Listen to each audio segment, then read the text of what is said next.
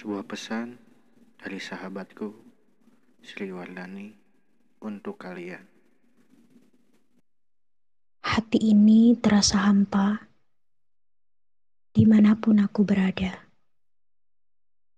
Hati ini tak pernah tenang, menanti jawaban tak kunjung datang. Aku bertanya-tanya, apa arti kebahagiaan?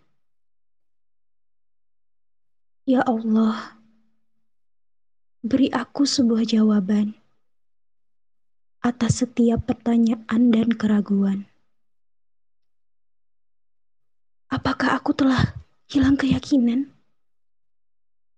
Sekotor inikah aku hingga hatiku seperti batu? Ya Allah, ampunilah aku agar hatiku tak terbelenggu. Berilah kesempatan untuk merasakan kebahagiaan yang nyata.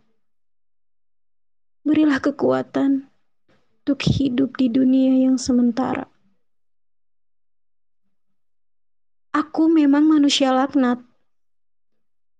Sudah tahu ujian dunia itu berat, masih saja tetap maksiat.